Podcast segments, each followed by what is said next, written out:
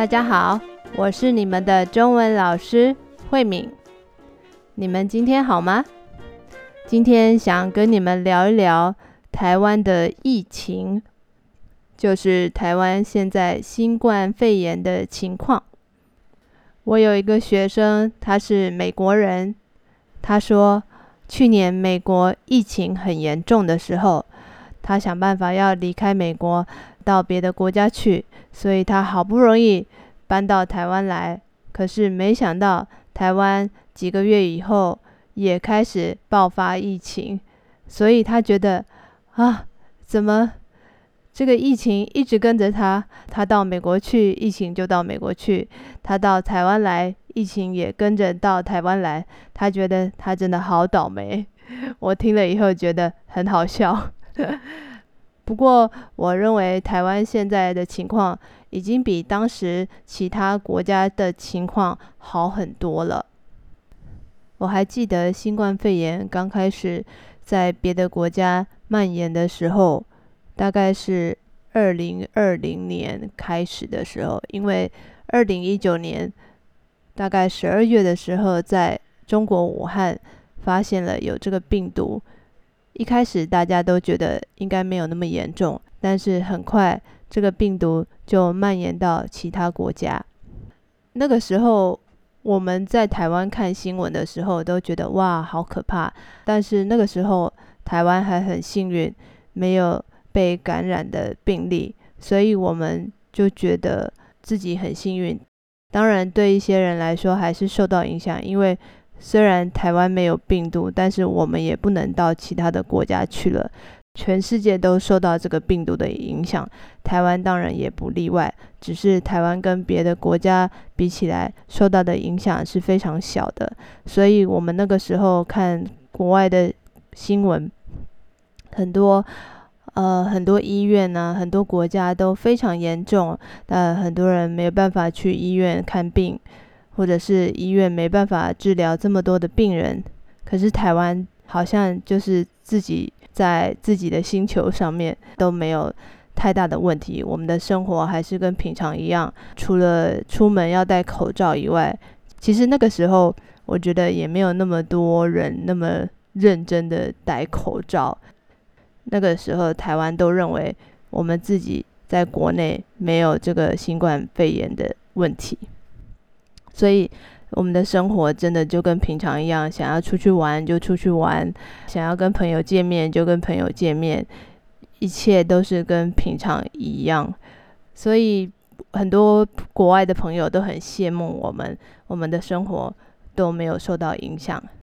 可是，没想到在今年五月，台湾也爆发了疫情。所以，我们的生活开始跟其他的国家一样。那些我们去年在新闻上面看到其他国家的情况，比方说医院挤满的人啊，啊，餐厅啊，我很多户外活动都不能去。现在变成台湾的情况。一开始的时候，当然大家会不太习惯，但是呃也很害怕，所以当然不得不按照这些规定来生活。我觉得孩子不能去学校上课，这是对很多人的生活造成很大的影响。因为本来在外面工作的父母，现在要在家里，必须要在家里照顾他们的孩子。那可是，我觉得台湾跟其他国家比起来，也真的是幸运很多。因为其他国家大概是二零二零年，大概一年前就开始有这样子的情况。可是台湾是比别的国家晚了一年，所以我们已经看到很多别的国家他们在面对这个问题的时候是怎么解决。我们可以参考很多其他国家的经验，而且呢，刚开始这个病毒爆发的时候，很多国家都没有办法打疫苗，因为那个时候疫苗还没有研发出来。可是台湾真的很幸运，今年五月开始。爆发疫情的时候，很多国家已经开始施打疫苗了。所以，我们虽然疫情爆发了，但是我们很快就有疫苗可以打，大概等了一个多月吧。所以，我觉得人民受到这个病毒的伤害相对来说是比较小的，因为大部分人人已经有机会开始打疫苗了。可是那个时候，大概一年前，很多国家，像欧洲的很多国家，他们会这么严重，就是因为他们那个时候还没有疫苗可以打，所以台湾相对来说真的是非常幸运。跟其他国家一样，疫情爆发的时候，在经济上面会受到很大的影响，很多商店他们被迫要关门，他们没办法自己决定要不要开门，因为政府规定他们要关门，所以他们不得不关门。像是一些旅游业啊、商店啊，大大小小的商店都受到影响，尤其是餐饮业跟旅游业。这些商家他们没办法营业，那有的人会选择休息一段时间，那有的商家他们没办法撑过这么长的时间，就一个一个的倒店了。虽然政府也提出了一些纾困的方案，纾困的方案就是，比方说提供一些人他们一些钱，或是借钱给他们，让他们可以度过这段时间。开店的这些人，他们不可能说关门就关门嘛，那他可能还是要付一些租金，还有水电费啊什么的，所以这些人他们真的需要政府的帮忙。那政府呢，也提供了一些纾困的方案，比方说就是直接给他们钱，或者是从银行借钱给他们。在疫情的问题呢，其实每个国家都面临一样的问题。对政府来说，政府一方面要保护人民的生命安全，可是一方面呢，也要照顾人民的经济，所以对政府来说，这是一个两难的问题。两难就是两边都很难，因为一方面你想要保护人民的生命，一方面你也想要照顾人民的经济。